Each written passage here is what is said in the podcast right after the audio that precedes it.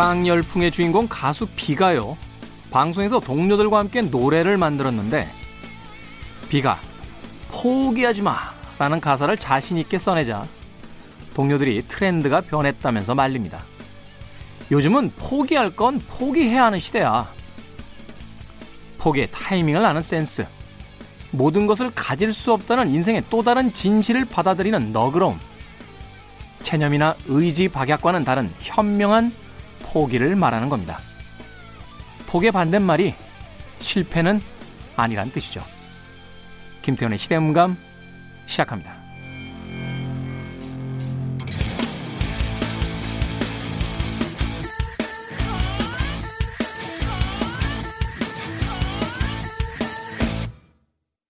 그래도 주말은 온다.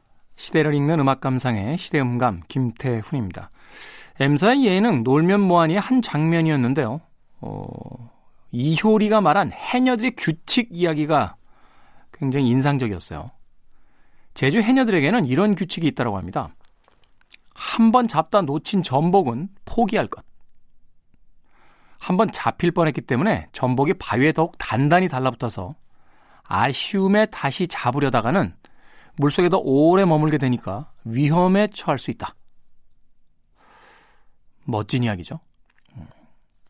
우리가 무엇을 잡으려고 하다 실패하면 아 내가 조금만 더 하면 잡을 수 있을 것 같은데 하면서 거기 집착하게 됩니다. 대부분 시험에서요 1차 통과하신 분들이 오래 2차에 매달리세요.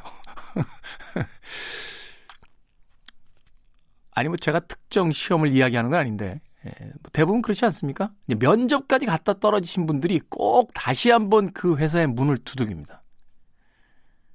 저는 진짜 일찌감치 떨어졌어요. 저는 뭐 이렇게 근접해 본 적이 별로 없습니다. 좀 해볼까? 그러면은 공부를 막 시작하려고 하는 그 순간에 학원 선생님이 넌 별로 소질이 없는 것 같다. 이런 이야기를 해주셔가지고 심지어는 어, 열심히도 제대로 못 해보고 포기했던 과목들도 있어요. 그러다 보니까 제가 10대 때 꿈꿨던 삶과는 완전히 다른 삶을 살고 있긴 합니다만 최소한 음, 시간의 낭비는 그다지 많이 하지 않았던 것 같아요. 물론 이것이 게으름과는 조금 다른 개념일 겁니다. 나는 안 돼. 라고선 아무것도 안 하는 그런 게으름과는 좀 다른 것이겠죠. 무엇인가를 시작하고 열심히 하다가 그 길에서 나의 재능이라든지 길이 보이지 않을 때 한눈을 파는 것이 아니라 시선을 45도나 90도 정도 옆으로 돌려서 또 다른 길을 찾아내는 것. 그것이 어쩌면 이 시대의 또 다른 삶의 방식이 되지 않을까 하는 생각이 들어요. 예전 어른들은 막 일관성 있어야 된다. 어, 한 우물을 파야 된다. 막 이런 어, 인생의 잠언들을 우리에게 심어주면서 마치 무엇인가를 하다가 중간에 손을 놓는 것은 잘못된 인생이다.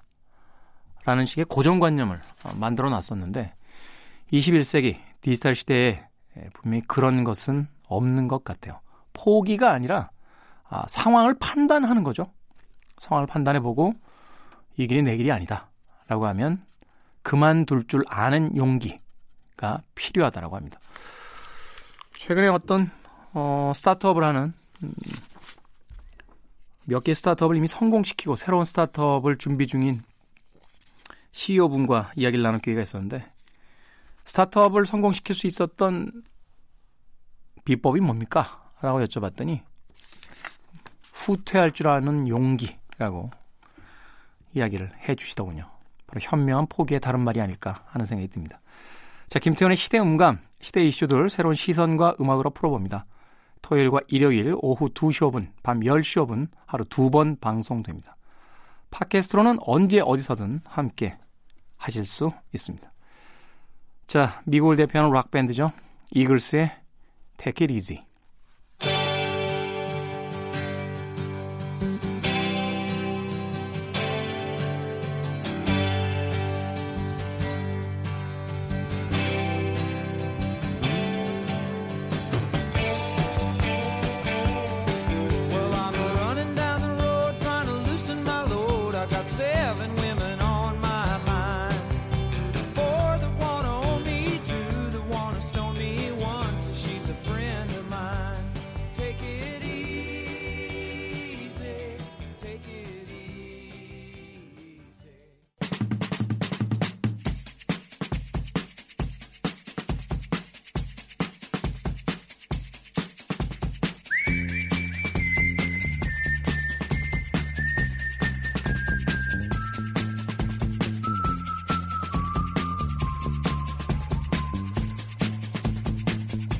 한 주간 사람들이 많이 본 뉴스 그리고 많이 봐야 하는 뉴스를 소개합니다. Most and Must KBS 저널리즘 토크쇼 J의 김양순 팀장 나오셨습니다. 안녕하세요. 네, 안녕하세요. 자, 참고로 지금 저희가 방송 녹음하고 있는 시점은 6월 26일 금요일입니다. 현재까지 나온 기사들과 상황을 바탕으로 진행되는 점 양해해 주시길 부탁드리겠습니다. 자, 한 주간 많이 본 Most 뉴스 어떤 뉴스입니까? 네, 지난 한 주 동안 여러분들이 네이버 모바일을 통해서 많이 본 뉴스입니다. 예, 키워드 쭉 말씀드릴게요. 먼저 트럼프, 볼턴, 김정은. 네. 네 무슨 뉴스인지 대충 아실 것 같고요. 네, 그 다음은 코로나 그리고 확진. 코로나 확진. 네, 이건 오래된 뉴스기 때문에 또 아실 것 같고요. 세 번째는 이제 이런 단어가 있었나라고 생각하시는 분 계실 거예요. 인국공. 인천국제공항이군요. 네, 맞습니다. 네. 인국공이었고요. 그다음에 마지막으로는 백종원이 많이 본 뉴스 키워드로 등장을 했는데 네. 이건 잘 모르시겠죠? 이거 저, 저 미통당에서 뭐 대통령 후보로 영입하겠다 뭐 이런. 아 역시 정말 우리 사회자 뉴스를 정말 많이 보시는군요. 네, 이야기가 잠깐 있었죠. 네. 자, 이 뉴스들 중에서 어디서부터 출발해 봅니까? 네, 먼저 트럼프, 볼턴, 김정은입니다.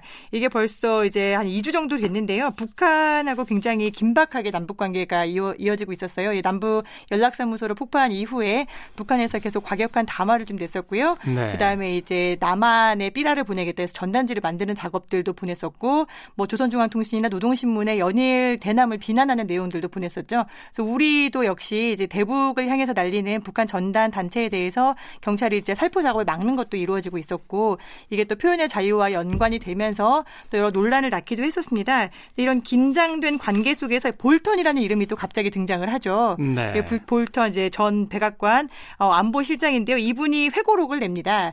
회고, 회고록의 제목이 그 일이 일어났었던 방. 이라는 이 제목인데 여기에서 이제 본인이 보았던 혹은 보지 않았던 일까지 주장을 해서 이야기를 하는데 트럼프가 이제 김정은을 만나게 된 것은 남측 즉 대한민국에서 제안을 해가지고 열심히 노력해서 한 결과다. 우리는 원치 않았다라는 음. 이야기도 하고요. 네, 판문점에는 문 대통령은 초대도 안 했는데 본인이 나타난 것이다라는 어. 이야기도 하고요. 그밖에도 여러 가지 과격한 주장들을 했는데 대체적인 내용이 미국의 시각에서 보자면은 어 우리는 원하지 않았는데 문 대통령이나 이제 대한민국 애들이 좀 너무 지나치게 설쳤어라는 게 미국의 시각인 거고요. 우리의 시각에서 보자면은 이게 우리가 한반도 운전자론 부분, 즉 이제 어떤 여러 열강들 사이에서 한반도가 중심이 돼야 된다라는 얘기를 했었는데 그 역할을 이번에 이렇게 열심히 했다라는 증거를 볼턴이 남겨줬네. 또 이렇게 볼 수도 있는 그런 대목들이 있었거든요. 일단은 내용으로 들어가기 전에 이거부터 좀 여쭤보고 싶어요. 지금 트럼프 정권이 계속 가고 있는 상황이잖아요. 그렇죠. 왜 한 기업에서 중역으로 일하다가 회사를 그만둬도 그 동일 업종으로는 몇 년 동안 취업 못한다. 뭐 이런 규정도 사실 있고 그래서 퇴사한 그 삼성의 그 한 기업의 사장님이 중국에서 스카우트가 왔는데도 불구하고 이제 가지 않겠다. 뭐 이런 이야기도 하기도 했었다라고 하는데 아니 자신이 속해 있던 행정부가 지금 임기 중인데 국가 기밀을 이렇게 자서전에서 써도 되는 겁니까? 사실 말도 안 되는 거죠. 트럼프 대통령도 사실 이 사실을 알고 법원에다가 출판금지 가처분 소송을 냈습니다. 네. 가처분 소송을 냈는데 법원의 판단이 이래요. 이거는 국가 안보에 사실 중대한 일이다. 그리고 내면 안 된다 이런 내용. 그런데 우리가 출판을 금지시키기엔 좀 시기상 늦었다. 즉 안보를 저해할 수 있고 이 내용을 내면 안 된다라는 건 맞지만 출판 자체를 늦추기에는 이미 늦었다. 그러니까 일단 출판을 하고 거기에 대해서 우리가 여기에 뭐 이제 소송을 하든지 아니면 이 사람한테 책임을 지우든지 이런 거는 부차적인 일이다라는 어떤 선고란 참 미국답지 않습니까? 일단 트럼프한테 한 방 먹고 시작해라 이렇게 너무 정치적인데요. 어, 어찌됐건 이 내용을 좀 찬찬히 다시 한번 들여다보죠. 어, 뭐 미국 쪽에서는 이제 책임을 우리 쪽에다 전가시킨 거잖아요. 왜냐하면 그렇죠. 이제 트럼프가 북미 협상을 했는데 가져간 게 없이 시간만 낭비했다. 오히려 북한을 더 격앙되게 만들었다. 그런데 사실 그게 미국 책임이 아니라 한국 책임이다. 이렇게 돌린 건데 우리 입장에서 본다라면 테이블에 앉으려고도 하지 않았던 사람들을 우리가 정말 적극적으로 설득하고 이야기해서 데리고 왔고 그래서 어떤 최초의 어떤 그 만남도 성사시키고 그러면서 뭔가 주도적으로 우리의 운명을 우리의 힘으로 좀 바꿔 나가려고 하는 그런 주도적인 활동을 했다. 이렇게 해석이 될 수 있다는 거죠. 그렇죠. 볼턴의 표현을 빌자면은 이 대한민국 그리고 문재인 대통령은 참견쟁이다라고 얘기를 해요. 여기저기 계속 참견을 하고 아니 우리 운명이 걸렸는데. 그렇죠. 우리가 보기에는 우리 운명이니까 당연히 참견을 해야 되는 건데 얘들은 아 이거 내가 지금 북한하고 협상해야 되는데 쟤들 왜 자꾸 끼어드는 거야 라고 얘기를 하는 건데 문제는 우리 언론 보도가 대단히 볼턴의 시각에 매몰이 돼서 보도가 좀 되고 있더라고요. 그 한동안은 우리가 우리 우리를 빼놓고 북미 협상 막 그 이야기 왔다 갔다 하면 도대체 정부가 뭐 하는 거냐? 우리는 배제된 거 아니냐? 뭐 패스트 아니냐? 뭐 어? 이렇게 이야기가 됐었는데 아니 주도적으로 했음에도 불구하고 왜 거기에 대해서 또 비판의 화살을 날리는지 비난의 화살을 날리는지 좀 이해가 되지는 않습니다. 그래서 많은 북한 전문 기자들이 이 볼턴의 회고록을 읽고 이런 얘기를 했어요. 어, 김정은이 정말 이 회고록을 꼼꼼히 읽어봤으면 좋겠다. 그러면 이렇게 대남 비난을 적개심을 드러내면서까지 하지는 않을 거다. 이 안에서 얼마나 문재인 대통령과 남한 정부가 열심히 노력했는지를 속속들이 알 수 있었을 테니까. 근데 그래서였는지 아니었는지는 잘 모르겠습니다만, 네 마침 타이밍 상에도 예, 김정은 이제 이 나타나서 어떻게 보면은 이제 2인자죠 김여정 부부장 부장이 이제 대남을 향해서 쏘아냈던 격앙되게 네, 아주 격앙됐던 그런 이야기들을 대해서 톤 다운을 시키고 우리는 이제 대남 군사 행동을 보류하겠다라고 군사 행동에 대한 보류를 선언하고요. 그다음에 남측을 향해서 만들어 놨었던 확성기들을 또 한 40군데 정도 다시 설치를 했었는데 이것도 또 철거를 했습니다. 그래서 어떻게 보면은 긴장이 최고조로 달했던 남북 관계가 볼턴의 책 때문인지 아닌지는 모르겠습니다만 예, 6.25 70주년을 어, 기점으로 한 이 시점에 다시금 이제 어떻게 보면은 살얼음 상태로 좀 돌아가고 있습니다. 일종의 저 헐리우드 영화에 나오는 배드캅 굿캅 같아요. 어, 이제 악역을 김여정 부부장이 하고 부부장이 있고요. 맡고 김정은 그 위원장이 이제 나타나서 워워워 가라앉히면서 협상 다시 한번 해봅시다. 뭐 이런 쪽의 어떤 분위기였으면 좋겠다라고 기대해 보겠습니다. 다음 뉴스 가보죠. 인국공. 네, 인국공 보셨어요? 혹시 뉴스 제목? 네.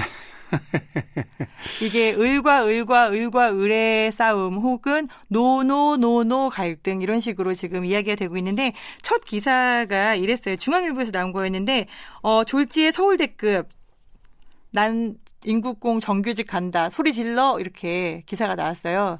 근데 이 뉴스의 보도 태도가 언제부터 이렇게 된 거죠? 이건 타블로이드의 그 전형적인 어떤 연예인 폭로 기사 같은 그런 헤드 카피들이 그 계속해서 등장을 하는데 품위가 좀 있어야 되는 거 아닙니까? 네, 언론사 측에서는 할 말이 없진 않을 거예요. 이 서울대 연고대 나오면 뭐하냐? 난 정규직이야 소리 질러. 그 다음에 난 뭐 공부 안 했어도 서울대급이네 소리 질러. 이런 기사들 왜 썼냐, 제목 왜 이렇게 뽑았냐라고 물어보면은 이게 인천국제공항공사가 보안 검색 요원들을 청원경찰 신분으로 고용하기로 한 거잖아요. 이분들이 오픈 채팅방이 있습니다. 이 오픈 채팅방에서 실제로 이런 글이 올라온 거예요. 근데 수많은 글이 오픈 채팅방에 있는데 그 중에 이렇게 자극적인 이런 걸 따다가 제목으로 썼기 때문에 언론사들은 야, 이거 있는 내용이어서 내가 따옴표 친 거야. 라고 얘기를 할 수도 있습니다. 근데 같은 기자가 보 기에도 졸지에 서울대급 소리질러 이런 제목은 야 이건 진짜 너무하지 않냐라고 생각을 하거든요. 문제는 여기에서 그치지 않고 한 언론사 이걸 뽑으면은 뒤에 줄줄이 따라갑니다. 뭐 국민일보, 뭐 다른 이제 여러 신문들이 따라서 나도 같이 소리를 지르는 기사를 또 쓰는 거예요.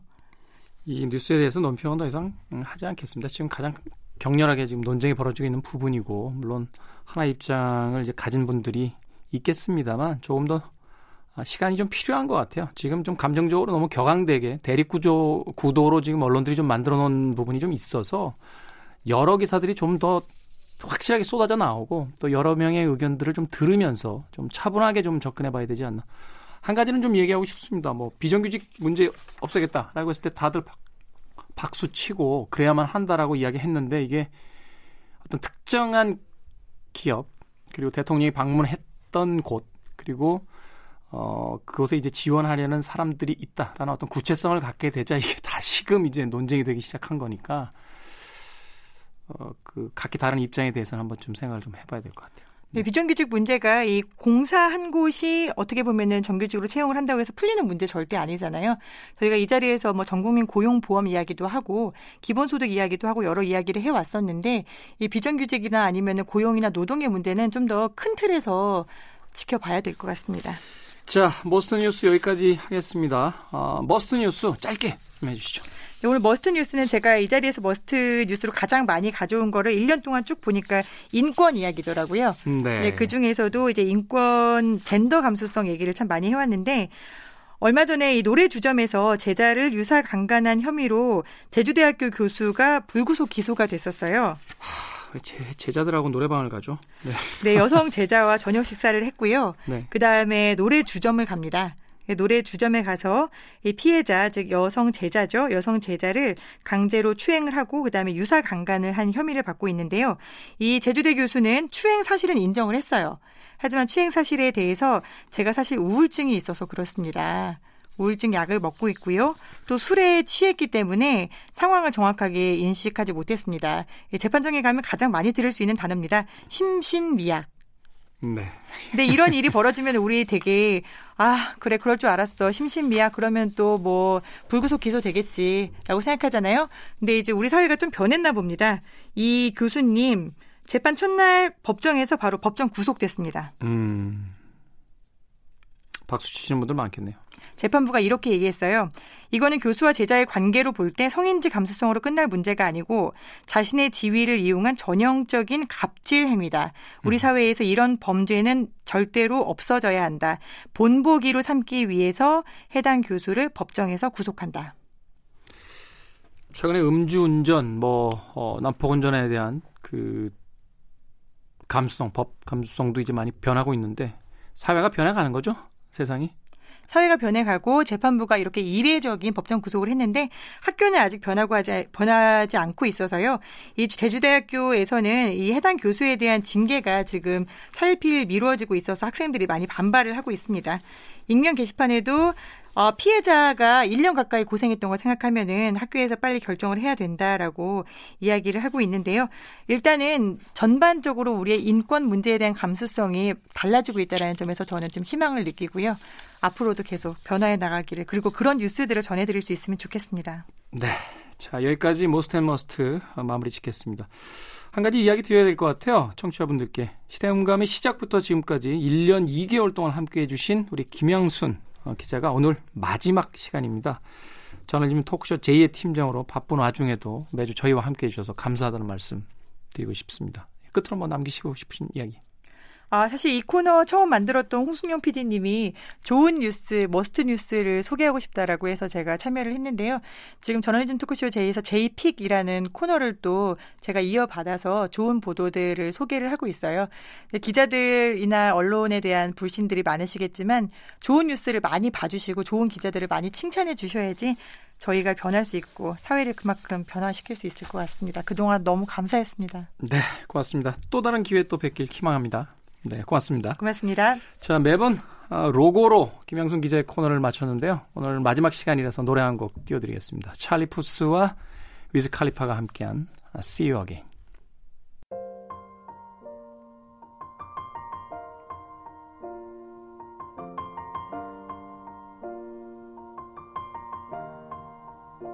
It's been a long day without you, my friend. And I'll tell you all about it when I see you again. We've come a long way from where we began. Oh, I'll tell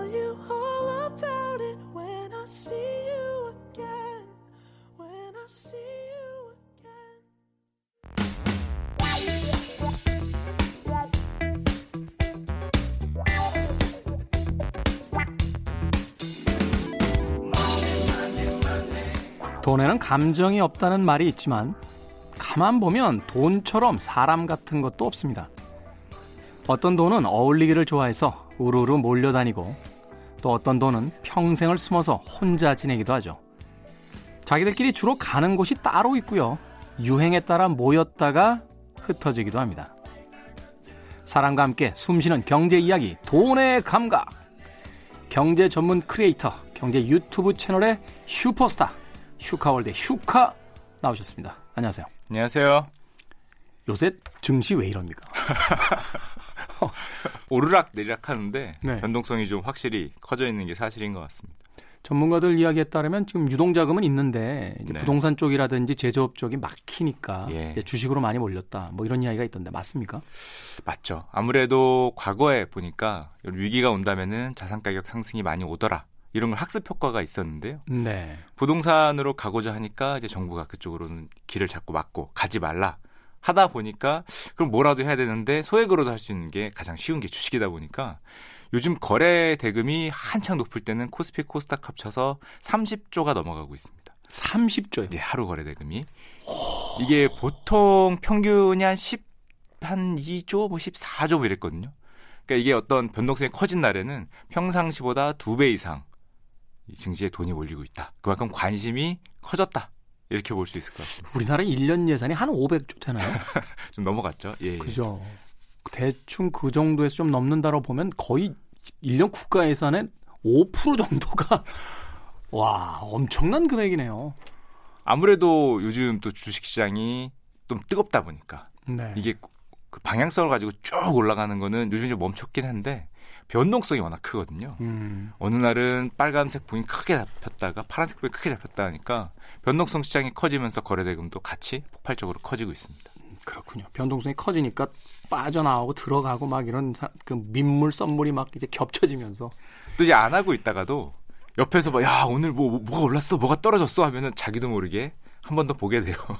이제 그러다 보니까 지금 왜 이렇게 슈카 전석재 씨가 웃으시냐면요. 방송 들어오기 전에 제가 그 주식하다 망한 얘기를 해서 네, 지금 고소하다고 웃고 계신 거예요. 지금. 자, 오늘 김태훈의 시대음감, 음, 경제 이슈, 돈의 감각, 어떤 이야기 다뤄봅니까? 일단 오늘은 가장 요즘에 핫하다고 하는 이제 바이오 시장 얘기를 조금 해볼 텐데요. 바이오? 예. 요즘에 너도 나도 다 같이 관심이 많죠. 특히 엊그제 같은 경우에는 이제 이번 주중이죠. 방송 일요일이니까 이번 주중에는 이제 SK 바이오팜이라는 곳이 상장을 했습니다. 상장을 했어요. 상장을 했는데 거기에 이제 31조 원의 돈이 몰렸거든요. 31조? 예, 청약을 받기 위해서. 네. 경쟁률이 323대 1로 지금 우리나라 거의 역대 최고의 돈이 몰렸다. 심지어 그 삼성 계열의 제일 모직이 상장할 때보다도 돈이 더 많이 몰렸거든요. 음, 네. 일개 바이오 기업에 이제 불과한데 돈 이 정도 몰리는 거 보면은 확실히 바이오 쪽에 사람들의 관심이 많이 쏠리고 있다. 이렇게 볼 수 있을 것 같습니다. 이게 코로나 특수가 좀 있는 거죠? 아무래도 있죠. 안 그래도 우리나라는 바이오에 2010년도 중반부터 굉장히 자금이 많이 쏠렸거든요. 근데 코로나 이후에 이게 더 관심이 커지면서 지금 코스닥 시장에서 1위에서 5위까지가 전부 다 바이오 기업입니다. 네.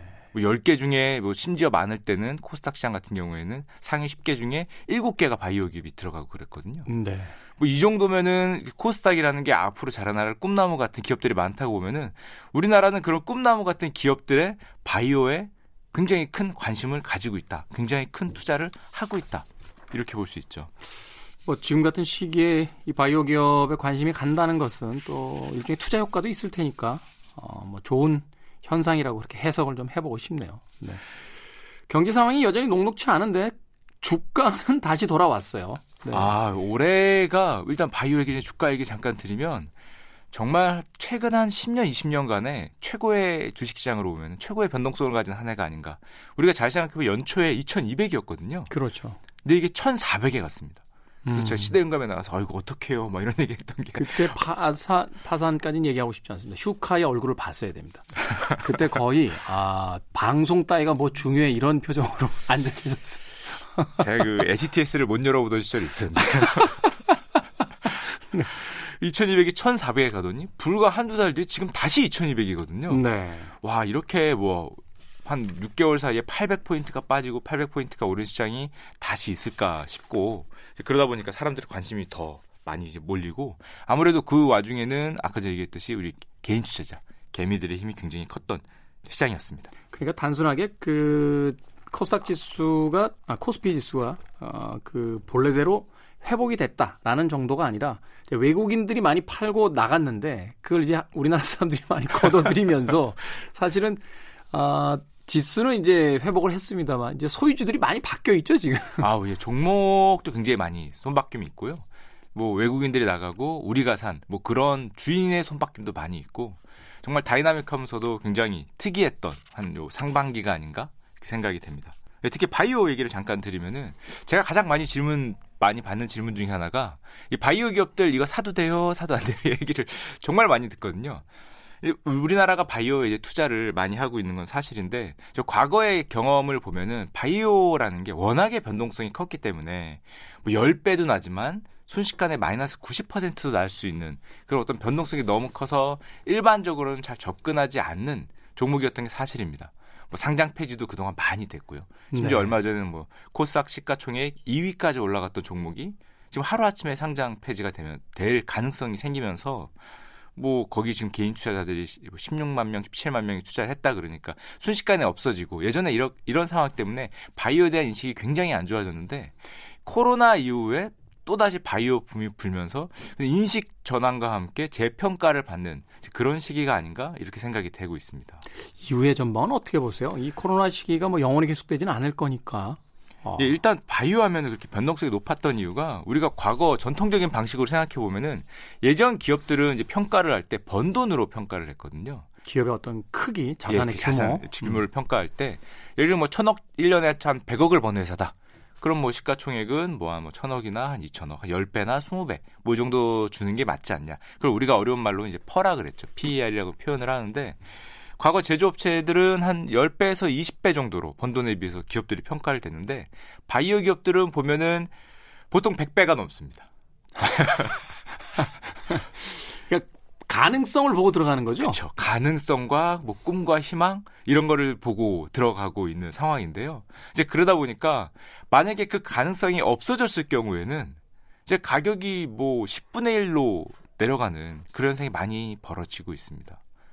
그러니까 말하자면 이제 기대치가 높기 때문에 떨어지게 되면 그 낙폭도 훨씬 큰. 그러니까 맞습니다. 실체보다는 사실은 이제 꿈과 희망을 가지고 들어가는 어, 그런 경우가 많고 또 바이오 같은 경우는 일반적으로 우리가 삼성전자라든지 이제 이미 익히 알려져 있는 큰 회사들은 뭐 재무 구조나 이제 그 어, 말하자면 이제 뭐 그 기업의 어떤 그 미래 전망이나 이런 것들에 대해서 분석되는 기사들도 워낙 많고 이러니까 일반인이 보기에도 조금 어느 정도 예측이 가능한데 이 바이오 같은 경우는 정말 전문가들이 아니면 들여다봐도 잘 모르는 경우가 많잖아요. 이게 바이오 기업의 가장 어려운 특히 뭐 애널리스트 분들도 마찬가지 어려움일 텐데요. 이게 성공 여부를 알기가 이게 사실은 굉장히 어렵습니다. 이게 내부 정보기도 하고 또 바이오 기업 중에서 비교적 덩치가 큰 기업들은 이제 그렇지 않지만은 이제 코스닥 시장에 있는 많은 기업들은 이 약 하나의 성공이 이 기업의 운명을 가르는 경우가 너무 많거든요. 네. 근데 문제는 이 약이라는 게 보통 우리가 흔히 1상에서 2상, 3상에서 최종 시작 최종 완성까지 나오는 확률이 보통 10% 얘기합니다. 음. 그러니까 이제 한두 개 단계를 통과했다고 해도 나머지 단계를 통과할 확률이 뭐 한 보통 한 단계당 한 2, 30% 정도가 되는데 약 하나가 기업 하나의 운명일 경우에는 아 이게 성공만 하면 정말 좋겠는데 만에 하나 성공하지 못할 경우에 뭐 가격이 순식간에 절반 이하로 떨어진다든지 이제 이런 경우가 굉장히 비일비재하죠. 네. 한마디로 위험 부담이 굉장히 크다라고 볼 수 있겠네요. 예, 위험 부담이 아직도 굉장히 큰 편이고요. 이제 그러다 보니까 저 같은 경우는 흔히 바이오 기업을 물어봤을 때 약 하나가 그 기업을 거의 가격을 좌지우지하는 경우에는 상당히 조심하시는 게 낫다. 음. 이- 이런 얘기를 많이 물론 10배가 날 수도 있어요. 이렇게 성공을 해서 정말 글로벌 시장이 됐다. 그러면은 뭐 몇 배 막 이렇게 나는 게 사실이긴 한데 반대의 경우도 생각하지 않을 수 없지 않습니까? 네. 그러다 보니까 이 기업을 좀 선택할 때는 이 우리 흔히 우리가 갖고 있는 약의 후보군이라 그러는데요. 후보군이 좀 다양한다든지 뭐 아니면 이미 성공한 좀 전례가 있다든지 이런 track record가 조금 있는 데로 가시는 게 조금 안전하지 않을까 그렇게 좀 생각을 합니다. 우리가 식당을 예로 들어서 생각해 보면 되겠군요. 그 맛에 정말 자신이 있고 이, 이 메뉴 하나만을 가지고도 성공할 자신이 있어서 짜장면 딱 하나만 파는 음식점이 있고 여러 가지 어떤 메뉴들을 놓고 파는 음식점이 있는데 사실 여러 가지 어떤 메뉴가 있는 집들은 되게 이렇게 전문적인 식당으로 잘 안 비춰지니까 일반적인 분식점처럼 이렇게 평가가 되잖아요. 그런데 하나만 가지고 이렇게 정통으로 파는 집들은 사실 대박이 나면 막 줄 서서 먹더라고요. 그런데 사실은 이제 실패 확률도 크다. 그만큼 그 단 하나의 메뉴가 소비자들에게 어필하지 못했거나 혹은 그 맛이 별로일 경우에는 음식점의 존폐까지 이제 논해야 되는 상황이 벌어지니까 또 그 약이라는 게 아까 전에 말씀하셨지만 이름만 보고 아니면 기업이 얘기하는 것만 보고 이 성공 여부를 판단하기가 그, 정말 어렵습니다. 그 기업이 자기 약 이야기할 때 실패할 거라고 얘기 안 하잖아요. 이거 무조건 끝난다고 얘기하잖아요. 그냥. 일단 약 이름도 너무 어렵고요. 네. 영어 영어도 뭐 굉장히 긴 거의 라틴어스러운 단어로 얘기를 하고 뭐 약의 기전 이런 것들을 공부를 많이 해봐도 이 기전까지는 알겠는데 이 약이 실제로 어느 정도 성과를 낼지는 이 들어가 봐야 하는 거거든요. 그렇죠. 그러다 보니까 이제 아무도 모르는 상황에서 일단 기대감만으로 가격이 많이 오르는 경우에는 조금 조심하실 필요가 굉장히 높다 이렇게 보실 수 있습니다. 네, 가능하면 하나의 약이 그 기업의 어떤 간판이 되는 바이오 회사들보다는 좀 다양한 어떤 그 메뉴들을 구비하고 있고 좀 기간도 좀 오래돼서 좀 안정성도 있는 이런 회사 쪽으로 투자하는 게 낫겠다. 아 길게 봐서 당연히 그게 좀 나을 것 같고요. 네. 근데 요즘에 우리나라를 보면은 우리나라가 이렇게 벤처 스타트업들이 막 불꽃처럼 일어나고 자금들이 막 몰리는 경우가 사실은 예전에 2000년대 초반에 IT 때 한 번 있었고요. 네. 그 다음에 그 이후로 뭐 거의 바이오가 최초가 아닐까 개인적으로는 이렇게 생각할 정도로 요즘에 우리나라 스타트업 자금들이 바이오 시장으로 거의 다 몰리고 있거든요. 그죠. 2000년대 초반쯤에 이제 닷컴 기업 열풍이 있었고, 네, 닷컴 열풍이 있었죠. 그 다음에 이제 지금 최근에 바이오 쪽으로 몰리고 바이오 쪽으로.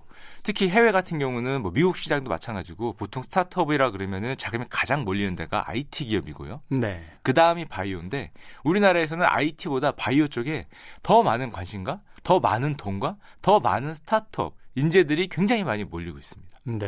그러니까 이게 바, 좋은 뜻으로 해석하면은 앞으로 우리나라가 2000년대는 IT 기업이 우리나라를 먹여 살렸는데 2020년대에는 우리 바이오 기업들이 뭐 세계적인 기업이 돼서 우리나라 경제를 이끌어 갈 수 있다라는 희망이 어떻게 보면 생기는 거고요. 이제 반대로 얘기하면은 지금이 그런 어떤 청년기, 청소년기 같은 느낌이기 때문에 아직 옥석이 가려지지 않지 않습니까? 잘 커줘야 될 네. 텐데. 어떤 건 나무가 되겠지만 어떤 거는 씨앗에서 싹도 못 피우고 죽을 수가 있는 상황이라서. 제가 그랬어요.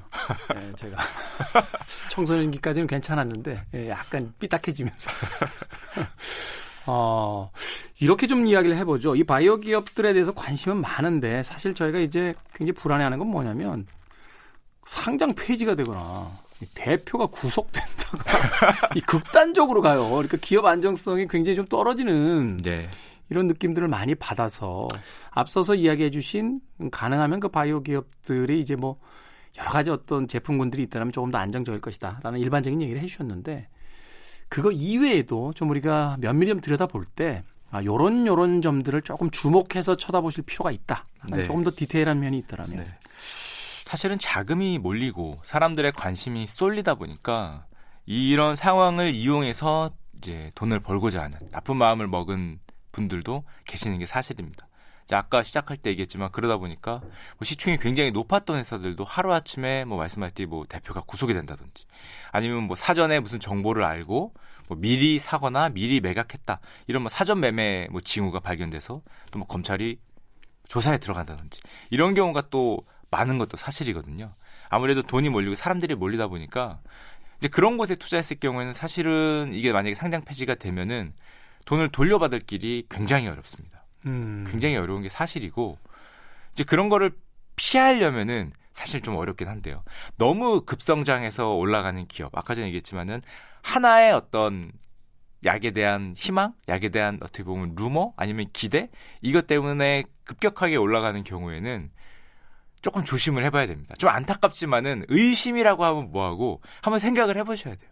과연 과연 이 기업이 어떤 건전한 생각으로 길게 보고 가는 기업이 맞냐? 이걸 우선적으로 특히 우리나라 시장에서는 많이 좀 따져야 되지 않을까? 이렇게 생각이 됩니다. 약효에 관해서도 좀 생각해 볼 필요가 있지 않습니까? 그 굉장히 드라마틱한 약효가 있다라고 이제 선전되는 바이오 기업들이 있잖아요. 말하자면 예. 이 약이 나오는 순간 세계 역사가 바뀔 만한 약이라든지 인류의 어떤 변화가 일어날 만한 굉장한 어떤 약효를 지니고 있는 뭐 약을 만들고 있다. 음, 제가 사실은 그 바이오 애널리스트 분들하고 얘기를 많이 해봤는데 그 약들이 말만 들으면은 와 정말 다 기전도 멋있고 뭐 우리나라 뭐뭐 뭐, 예를 들면 뭐, 뭐, 뭐 관절염이다 무슨 항암제다 뭐 획기적이다 이런 표현을 많이 쓰긴 하는데 일반인들 입장에서는 사실 정말 알기가 힘듭니다. 이게 정보의 비대칭성이 너무 큰 시장이라 뭐 거의 반쯤 기적의 약처럼 얘기한다고 해도 이 아마 의대 교수님도 이야기의 성공 여부는 확신할 수 없을 거예요. 이렇게 정말 너무 포장이 잘 돼 있고 뭐 겉으로만 들으면 대단해 보여도 사실은 알기 힘든 게 바이오이기 때문에 너무 대단한 약인 것 같아도 확률은 뭐 반반 이야겠죠. 음. 그걸 꼭 생각을 하셔야 좀 불치게 피해를 막을 수 있지 않을까. 뭐 멀리 생각해 볼 필요 없고요. 이 코로나 시대에 지금 왜 백신에 대한 이야기도 여러 거 여러 군데서 나오잖아요. 뭐 영국에서 뭐 백신이 어느 정도까지 갔다, 뭐 중국에서도 거의 완성 단계다, 뭐 미국도 그렇다라고 얘기하는데 막상 전문가들한테 이야기 들어봤더니 삼상까지 가기 위해선 그렇게 빨리 진행이 되는 것이 좀 비현실적이다. 그럼 왜 이런 뉴스가 나오느냐? 사람들이 백신을 간절히 원하고 있기 때문에 그런 뉴스들이 이제 언론을 타고 보도가 되게 되면 관련 업체들에 대한 어떤 그 주가도 상승을 하고 뭐 그 나라에 대한 그 회사가 있는 나라에 대한 어떤 신뢰도도 올라가고 뭐 이런 여러 가지 어떤 그 영향이 있기 때문에 사실은 그런 언론 보도들이 굉장히 많이 나오고 있다라는 이야기를 네. 하더라고요. 우리나라에서도 코로나 백신 내년 연말쯤 아마 나올 것이다 뭐 이렇게 이야기를 하는데 오늘 뉴스를 봤더니 뭐 유럽이라든지 미국 같은 경우, 중국 같은 경우는 뭐 곧 나온다. 사실 이게 믿고 싶습니다만 그 과연 진짠가에 대해서도 지금 헷갈리는 시대인데 바이오도 그렇게 좀 우리가 희망보다는 또 냉정함을 유지하면서 쳐다볼 필요가 있다 이렇게 생각해 볼수 있겠군요. 일단 코로나 백신 얘기를 잠깐 드리면 이게 사실 2, 3월 달 코로나가 굉장히 심해졌을 때부터 전 세계 글로벌 바이오 기업, 글로벌 제약 기업들이 이 백신 시장에 전부 뛰어들었습니다. 그래서 제가 알기에 이 코로나 백신이라는 거에 임상에 들어간 양만 아마 수십 종이 넘을 거예요. 음. 각 웬만한 제약회사, 웬만한 바이오기업들은 다 한두 회씩 임상을 지금 하고 있는 상황입니다. 기존에 비슷한 그 약물 있는 거 다 가져다가 이제 실험 시작했죠. 다 했죠. 다 했습니다. 뭐 세계적인 대기업뿐만 아니라 우리나라 기업들도 지금 전부 다 이게 누가 먼저 개발하냐가 또 굉장히 파급 효과가 크지 않겠습니까? 정말 시장도 클 것 같고 왠지 기업 이름을 알리기에도 정말 좋을 것 같으니까 뭐 글로벌 기업들이 다 뛰어든 게 사실이고요. 보통 약을 하나 만들 때는 뭐몇 년에서 길면은 10년까지 걸리는데 지금 뭐 연초부터 심지어 뭐 올해 내로 만들겠다라고 얘기하면서 뭐 엄청나게 빨리 지나가는 기업들이 있는 것도 사실이에요. 사실인데 실제로는 아직까지 나온 건 없고요. 그다음에 요, 요즘에 약 나오는 코로나 백신의 약 이름을 보면은 매번 뉴스마다 약의 이름이 달라지는 걸 볼 수 있을 겁니다. 그렇죠. 그게 왜냐면은 기업들이 워낙에 많이 뛰어들었기 때문에 어떤 기업이 한 오, 다섯 발자국 정도 먼저 갔으면 그 기업의 이름이 신문에 나오거든요. 네. 근데 뒤따라오던 기업이 또 한 발자국 먼저 가면 그 기업의 이름이 또 신문에 나옵니다. 지금 뭐 전 세계적으로도 거의 동일한 상황이기 때문에 뭐 우리나라뿐만 아니라 물론 뭐 코로나 백신이 올해 내로 빨리 등장을 해서 이 상황이 좀 해결돼서 저도 좀 여행 좀 가고 뭐 그랬으면 좋을 것 같긴 하지만은 뭐 아무래도 워낙에 많은 약물들이 워낙에 많은 기업들이 같이 뛰고 있기 때문에 또 하나의 백신이 개발됐다 그래서 그 시장을 전부 다 가져갈 수 있는 상황도 또 아닌 것 같고요. 아마 비슷한 시기에 동시다발적으로 등장하지 않을까 이렇게 생각이 많이 되고 있습니다. 네. 끝으로 이거 하나만 더 여쭤보겠습니다. 아, 대기업들도 이 바이오에 지금 많이 뛰어들어 있는데 아, 많이 뛰어들어 있죠. 이 대기업들은 그래도 나름의 어떤 신뢰도가 좀 있는 회사들이니까 좀 관심을 좀 가져볼 필요가 있을까요? 그쵸. 일단 우리나라 코스피 시장에서도 1위에서 5위까지 중에 두 개가 바이오 기업입니다. 뭐 다 아시겠지만은 뭐 삼성 바이오로직스하고 셀트리온 두 개가 이미 시가총액이 우리나라에서 3등 또 5등. 음. 그러니까 뭐 우리나라는 바이오에 굉장히 투자를 많이 하고 있는 상황이라고 할 수 있는데 일단 지금 말한 요 대기업 두 가지 두 개의 기업인 경우는 아까 말했듯이 신약 개발에 목숨을 거는 회사들이 아닙니다. 이쪽은 사업 구조가 완전히 다른 회사들이거든요.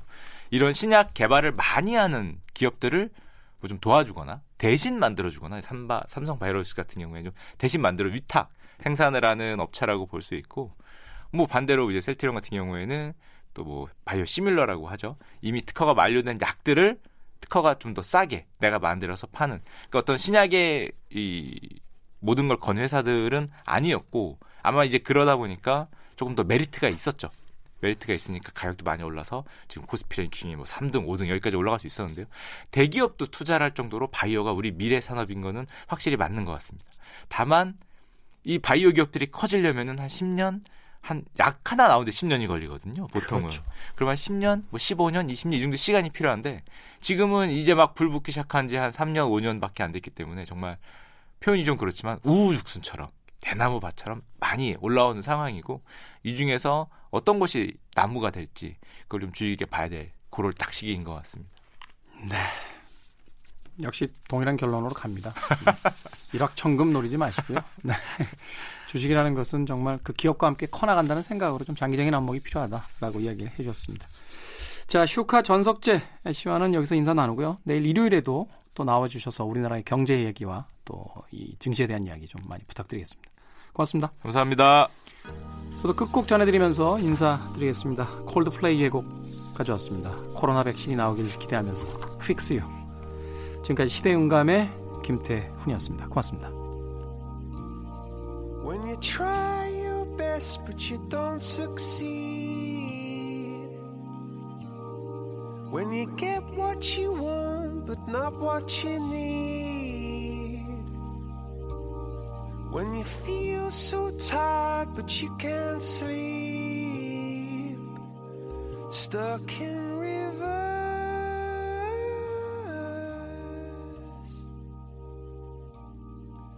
tears come streaming